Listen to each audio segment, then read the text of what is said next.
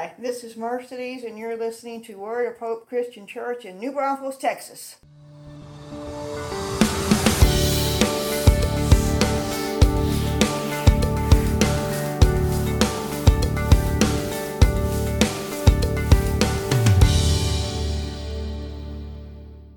Hi, everyone, and welcome once again. I'm Pastor Tim with Word of Hope Christian Church in New Braunfels, Texas. It's Sunday, it's November 12th, and this is your Sunday sermon.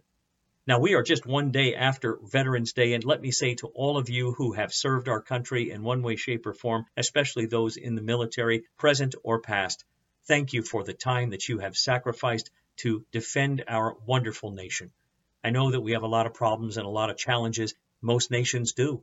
But I am grateful that you have served and served faithfully. And to all the families, the spouses, and children who have stood alongside you, you're a veteran in kind, too. And I appreciate you all. So a very happy and blessed Veterans Day to everyone.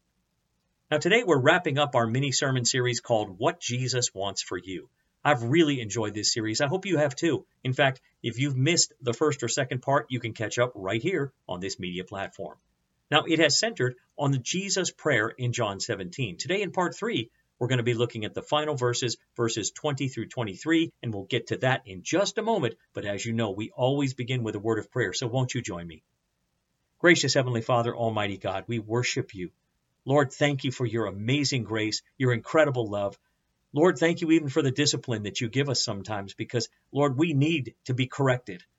Thank you for the incredible sacrifice of your Son, Jesus. Lord, we just love you, and we're looking forward to hearing from you today. In Jesus' name. And everyone said, amen and amen. Now, do you like funny church signs? You ever seen that? There are churches out there that have some really cool slogans on their signage. Really cool thing, make you laugh when you go by. Well, one of them recently I saw said, some questions can't be answered by Google. Sunday worship, 9 a.m. Amen to that. There was another that I saw that said, don't let worry kill you, let the church help. Now, I know what they mean, but it really sounds funny, you know? And then there was another sign that I saw that said, you have one new friend request from Jesus. Accept, ignore. That is just brilliant. And finally, this one I'm sure you've heard. It has the words on the church sign, CH, and then two blank spots, and then the letters CH. And then underneath that, it said, what's missing? And then underneath that, the letter U and the letter R, which happens to be the two missing letters of the word church. Isn't that cool? Well, I just enjoy those things. I hope you do too. As I pondered the pluses and minuses of publicity like that for the church, I came across this statement from a fellow pastor and wrote it down. I want to share it with you. He said, the best advertisement is a witness of oneness to the world because when we're unified, we display the personality, purposes, and power of God. In the final moments before his arrest, Jesus could have prayed for his own strength. He could have requested that the 11 support him. His intercession to the Father could have been filled with a desire to make the disciples better teachers or servants or givers or leaders or administrators. Instead, his prayer was dominated by one single thought. Do you know what it is? That his followers would have a witness of oneness to the world. Please open your Bible or Bible app now to John chapter 17. And as you do, here's an overview of what we've covered and what we're going to cover today in this series. 2 weeks ago, in verses 1 through 5, we talked about the glory of a God-driven life. We found that Jesus prayed for himself to be glorified. We also discovered that if we can't do something for God's glory, then we just shouldn't be doing it. Last week, we talked about verses 6 through 19, and the title was The Secure and Sanctified Life. Jesus prays for the disciples to be protected. We learned that because we're secure, we can be satisfied with Christ, which should lead us to live a separated life, sanctified for his purposes, so that we can saturate this world with his word.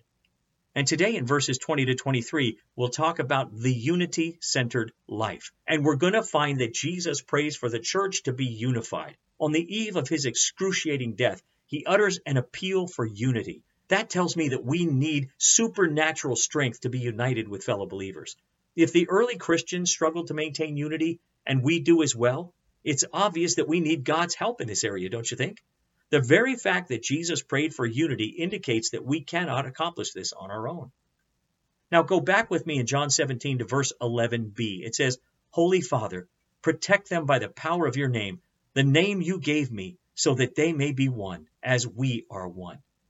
In the original, this is even more forceful. The meaning is this, so that they may constantly be one. Notice that he ties this request for oneness to the type of relationship that he has with the Father. Just as Jesus and his Father are one in essence and purpose, so too his disciples share the same fundamental nature as brothers and sisters of the same Father. And we share a similar purpose with Jesus, and that is to glorify God and to enjoy him forever. Jesus knows he's about to leave his believers behind in a very tough world.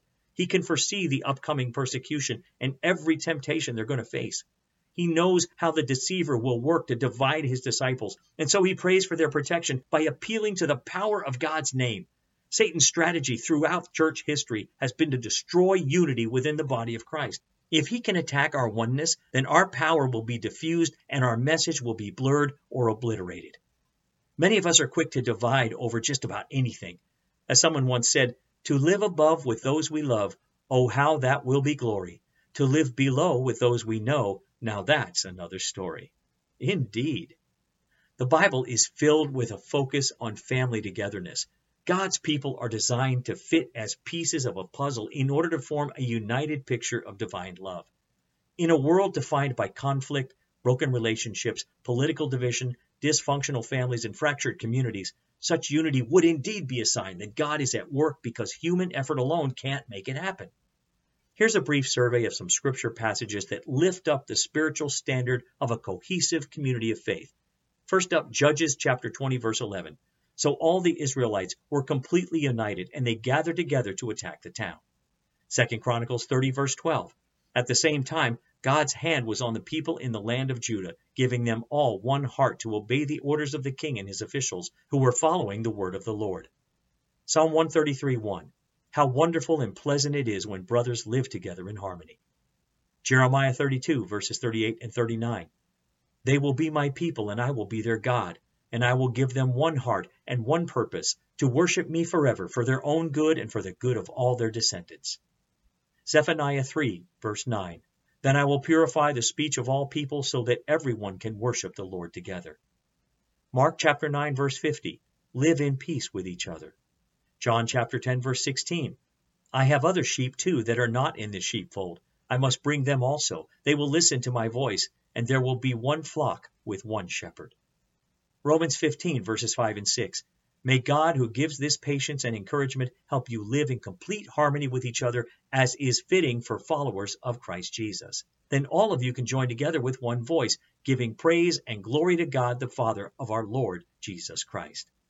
1 Corinthians 1:10, I appeal to you, dear brothers and sisters, by the authority of our Lord Jesus Christ, to live in harmony with each other.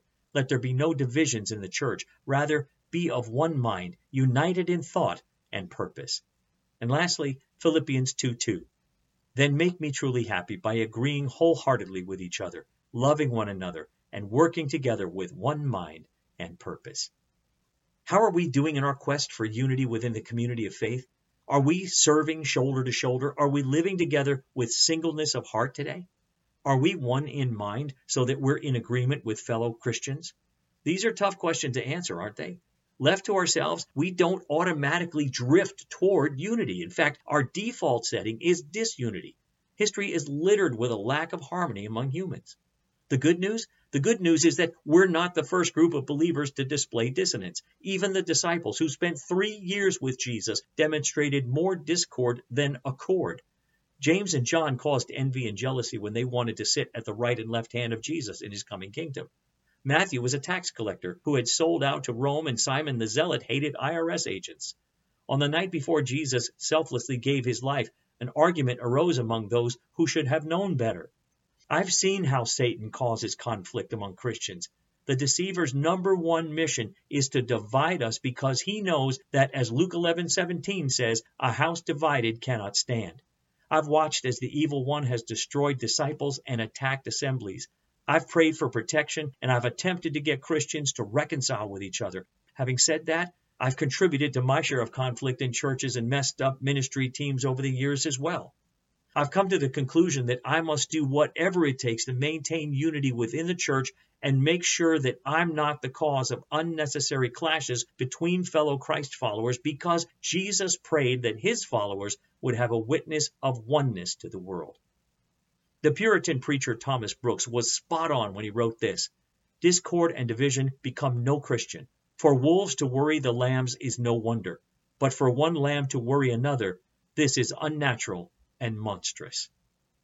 Robert McShane once said, "If I could hear Christ praying for me in the next room, I would not fear a million enemies. Yet distance makes no difference. He is praying for me." I'd like you to close your eyes for the moment and picture yourself sitting with Jesus as he prays for you. Listen to him as he prays John 17, verses 20-23. "My prayer is not for them alone. I pray also for those who will believe in me through their message, that all of them may be one, Father, just as you are in me and I am in you. May they also be in us, so that the world may believe that you have sent me. I have given them the glory that you gave me, that they may be one as we are one, I in them and you in me. May they be brought to complete unity to let the world know that you sent me and have loved them even as you have loved me." Isn't that amazing? It's just amazing to me that Jesus is praying for people who have not even been born yet. It reminds me of Psalm 22, verse 31, which says, "His righteous acts will be told to those not yet born. They will hear about everything he has done." Beloved, this truth should be rocking all of us right now. We are trying to raise our sons and daughters and grandchildren to follow Christ wholeheartedly. That has generational impact. We should have a long-range vision for living our faith out at home, as stated in Psalm 78, verses 5 and 6, which says, "For he issued his laws to Jacob. He gave his instructions to Israel. He commanded our ancestors to teach them to their children, so the next generation might know them, even the children not yet born, and they in turn will teach their own children." Now let's go back to John 17, where we see a gradual growth towards absolute unity in three consecutive verses. Starting with verse 21, Jesus prays that all of them may be one. Do you see that? Then look at verse 22, that they may be one as we are one. And in verse 23, may they be brought to complete unity. The word complete here derives from the root that conveys the idea of end or aim. Jesus is praying that our aim should be oneness. We know we've arrived when we've experienced unity with other believers. Now, I see four assumptions about unity in today's passage. Let's unpack them. Here's number one. The parameters of oneness include all believers. Jesus just doesn't want us to get along with a few people we happen to like, or even with people just in this church, but that all of them may be one, he says. His prayer is much deeper than us four or no more. True believers in Christ are one, no matter what slogan is on the church sign. We're redeemed by the same blood and going to the same heaven. That means that we share a common unity or community with believers in the past, in the present, and in the future. And let me add three cautions at this point. Number one, abandon extreme separatism. Some believers refuse to acknowledge that there are true Christians in other churches. Some groups criticize and even label people just because they don't hold to the same outward standards as they do. Second, avoid sloppiness. The push for uniformity among churches should be avoided. There are doctrinal differences and biblical distinctions that must be maintained. I get that. Earlier in this same prayer, Jesus established that sanctification can only come about when it's based on the Word of God, when he prayed in verse 17, "Sanctify them by the truth. Your word is truth," Jesus said. Truth alone must define our alignments. Frankly, we're not all headed in the same direction, and we don't serve the same God. Only those who are born again are really our brothers and sisters in the faith. It was Malcolm Muggeridge who once said about the World Council of Churches, "They agreed almost on everything because they believed almost nothing." And the third warning, hold to unity but not uniformity. Let me explain that. It's possible to be diverse and yet not be divided. We're all distinct pieces of the puzzle, and variety is valuable because we have different gifts, abilities, personalities, thoughts, and opinions. We're not called to be the same. We're called to be one. That means we can disagree without being disagreeable. We can have harmony even though we're not all alike. Don't expect everyone to be exactly like you and to think the way you think. It's impossible with a diverse church. Point number two I see is this: The pattern for oneness is linked to the unity within the Trinity. In verse 11, Jesus prays that his disciples would experience the oneness that exists in his relationship with the Father. In verse 21, he says, "May they also be in us." And then in verse 22, "that they may be one as we are one." The unity that Christ wants us to have is so intimate, so personal, and so vital that it is patterned after and based on the relations that exist in the Godhead. It's a oneness not only of faith, hope, and love, but of life itself. The third point is the purpose of oneness is to accelerate evangelism. Look at the last part of verse 21. It says, "so that the world may believe." Notice that we're not just to enjoy unity for our own sake. Sure, it's fun to be on the same page with those around you, but oneness should always accelerate evangelism. The most engaging witnessing is unity within the church. God's redemptive plan is that the world would believe that the way this is accomplished today is through the unified oneness of the body of Christ. When unity is fractured within the church, the bridge between believers and the world is effectively blown up. A disunited Christian community denies by its behavior the message that it proclaims. That's why Jesus prayed that his followers would have witness of oneness to the world. One who is seeking truth is attracted to the oneness and harmony that should be evident in the churches. When that unity is absent, they can smell it and will be turned off by it. I'm convinced that dissension and disunity have hindered more revivals than we can ever imagine. Lost people are not looking to be part of another organization that's battling over irrelevant issues. When a non-Christian looks at believers who are throwing verbal bombs at each other, they may say, well, if they can't even agree on the truth among themselves, how could they possibly teach me the truth? I came across this quote from Blaise Pascal this week, which said, "Make people wish the gospel were true, and then show them that it is." May we take those words to heart, beloved. And number 4, the practice of oneness puts God's reputation on display to the world.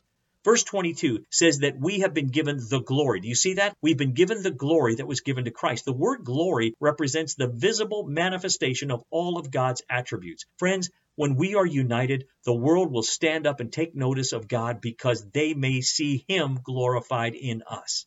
Matthew 5:16 says, "In the same way, let your good deeds shine out for all to see, so that everyone will praise your heavenly Father." Oneness gives credence to our claims. Specifically, according to verse 23, the world will know 2 things. Number 1, God's mission. He sent his Son to be Savior of the world. The world will not believe the Father sent the Son until we, you and I, demonstrate spiritual oneness. This is what verse 23a says. "May they be brought to complete unity to let the world know that you sent me." And secondly, in the second half of verse 23, God's message. He loves people. People will be attracted to the love of God when they see it manifested in our lives and in our church. Verse 23b says, "and have loved them even as you have loved me." I love that old Christian hymn that says, "and they'll know we are Christians by our love." His mission and message are summed up in John 3:16. "For God so loved the world," that's his message, "that he gave his only Son, that whoever believes in him shall not perish but have eternal life." That's the mission. That means when you and I violate true Christian unity, we are hindering the gospel and ruining God's reputation. His mission and his message get lost in the harsh sounds of discord. Did you know that Jesus' intercession was actually fulfilled in Acts chapter 4, verse 32? Listen to the extravagant oneness they experienced. All the believers were united in heart and mind, and they felt that what they owned was not their own, so they shared everything they had. And this unity had an eternal impact on the lives of the lost because according to Acts 2:47, people were becoming Christians every day. It said, "and each day the Lord added to their fellowship those who were being saved." I don't know if you remember, but back in 2010, the Ministry of Life Church developed a program called One Prayer. This was the stated purpose at the time. We pray to Jesus, asking him to answer our prayers. What if we became the answer to his? That's profound, is it not? In a Peanuts cartoon, Lucy demanded that Linus change the channel on the TV, threatening him with her fist if he wouldn't do it, but Linus is reluctant to do so. "What makes you think you can walk right in here and take over?" he said. Lucy holds up her fist and opens her hand. "These 5 fingers," she said. "Individually, they're nothing, but when I curl them together like this into a single unit, they form a weapon that is terrible to behold." Linus, now visibly shaken, asks, "Which channel do you want?" Turning away, he looks at his own fingers and says, "Why can't you guys get organized like that?"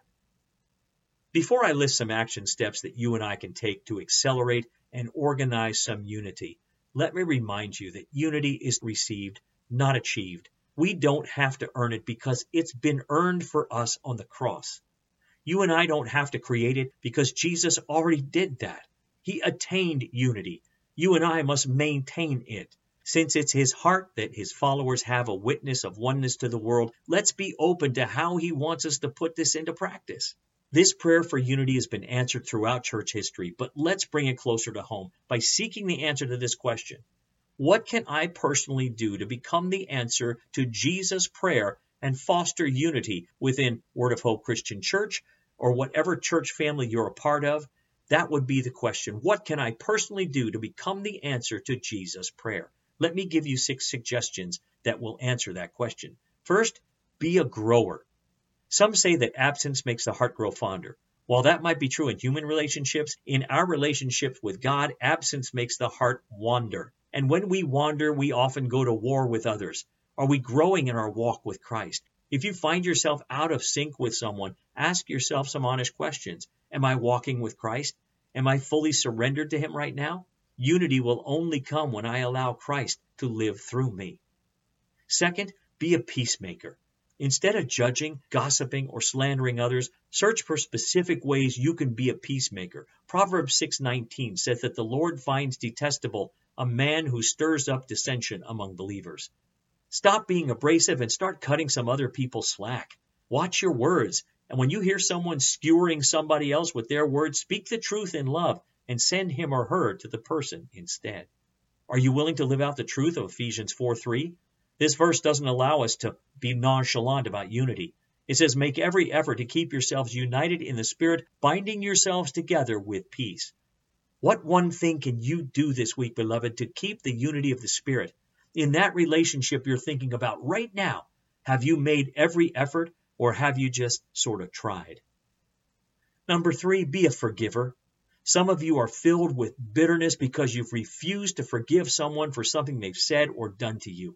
It's time to repair the damage, whether it's in your home or in the house of God. Keep short accounts with people.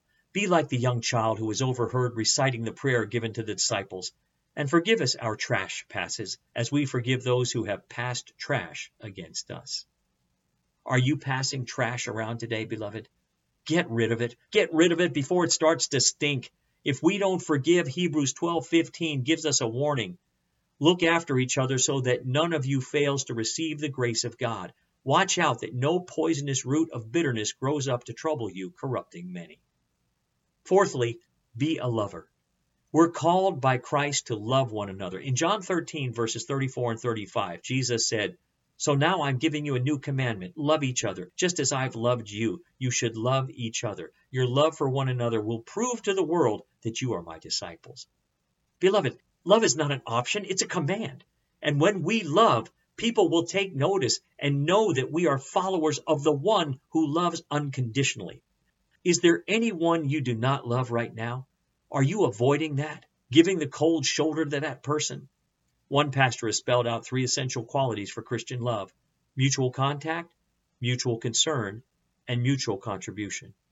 Every great awakening, large or small, throughout the whole course of Christian history has invariably begun by a breaking down of barriers between Christians, first of all. 5th, be a server. One of the best ways to have a unity-centered life is to be involved in serving. In Ephesians 4:12, we read that the responsibility of pastors and teachers is to equip God's people to do his work and build up the church, the body of Christ. But it doesn't end there. As equipping and serving takes place, notice what happens in the next verse, verse 13, until we all come to such unity in our faith and knowledge of God's Son. Let me read those two together.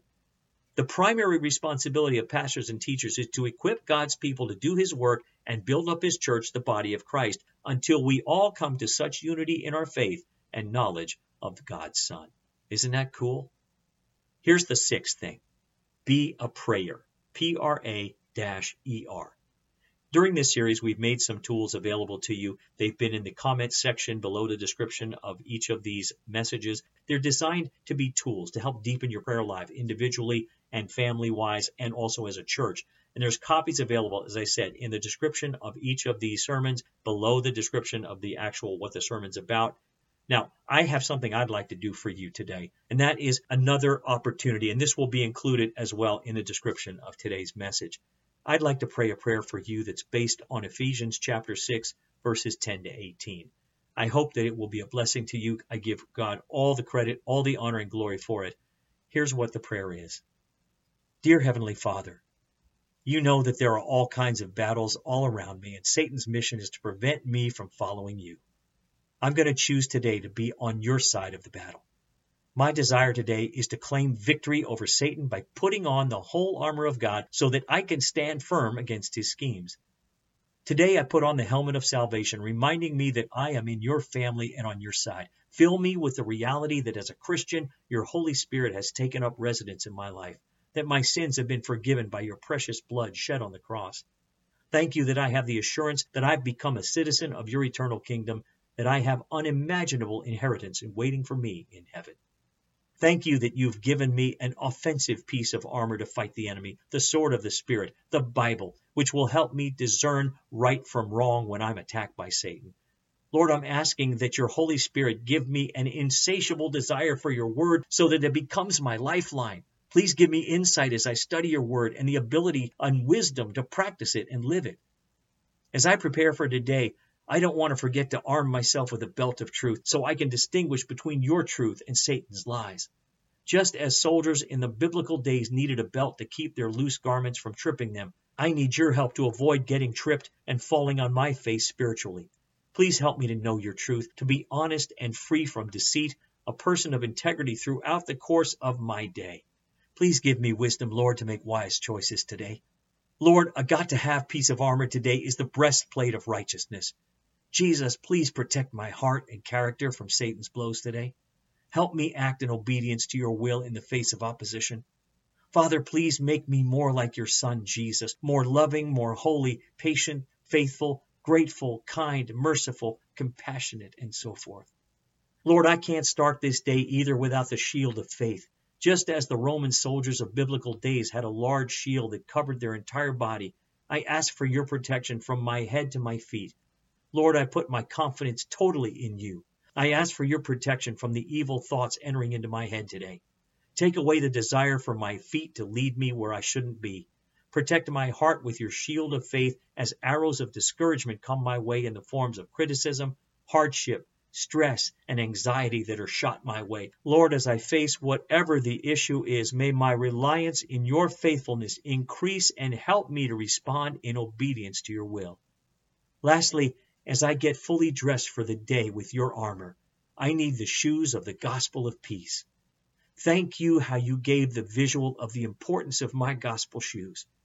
Just as a soldier's shoes in Paul's days had cleats on the bottom of them to allow him to move without slipping and sliding, I need your shoes to help me advance your kingdom.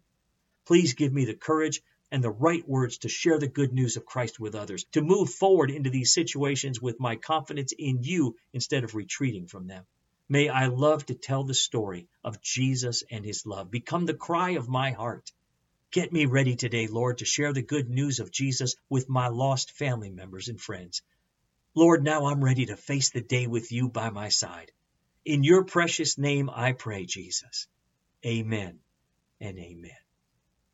The huge redwood trees in California are incredible. They're the largest living trees on the earth, in fact, and the tallest trees in the world, with some of them reaching over 350 feet high, living more than 2,000 years. You'd think that trees this large would have incredible root systems, reaching down hundreds of feet into the earth, but you know what? They don't. They actually have a very shallow root system. What keeps them standing through storms is that their roots are intertwined and interlocked with other redwoods. Tied together, they can withstand anything. Friends, do you see the picture? You and I are tied together as well. If you're willing to be an answer to Jesus' prayer, will you please take an opportunity today to declare that to someone? If you're with your family, then look at each other and declare today to each other. If you're with your church family today, or even if you're just by yourself, will you declare to the Lord today that you're willing to take a stand? We are his church. And we are his signs or advertisements because as his followers, we have a witness of oneness to the world. Now, I'd like to end this sermon with a song, which the link will be included in the description for you today. It was performed and written by Twila Paris. It's called Make Us One. It is clearly out of John 17, and I pray that it will be a blessing to you. And as you sing it throughout this day and forward, I hope it will become something that will just lift you closer to Jesus as you engage him in all the things that you say, think, and do. What Jesus wants for you, beloved, is beautiful things, but most of all, he just wants your heart. The question is, have you given it to him? If not, why don't you give it to him today? Why don't you surrender your heart to Jesus today? He knocks at the door of your heart. Why not let him come in? And all God's people said, amen and amen.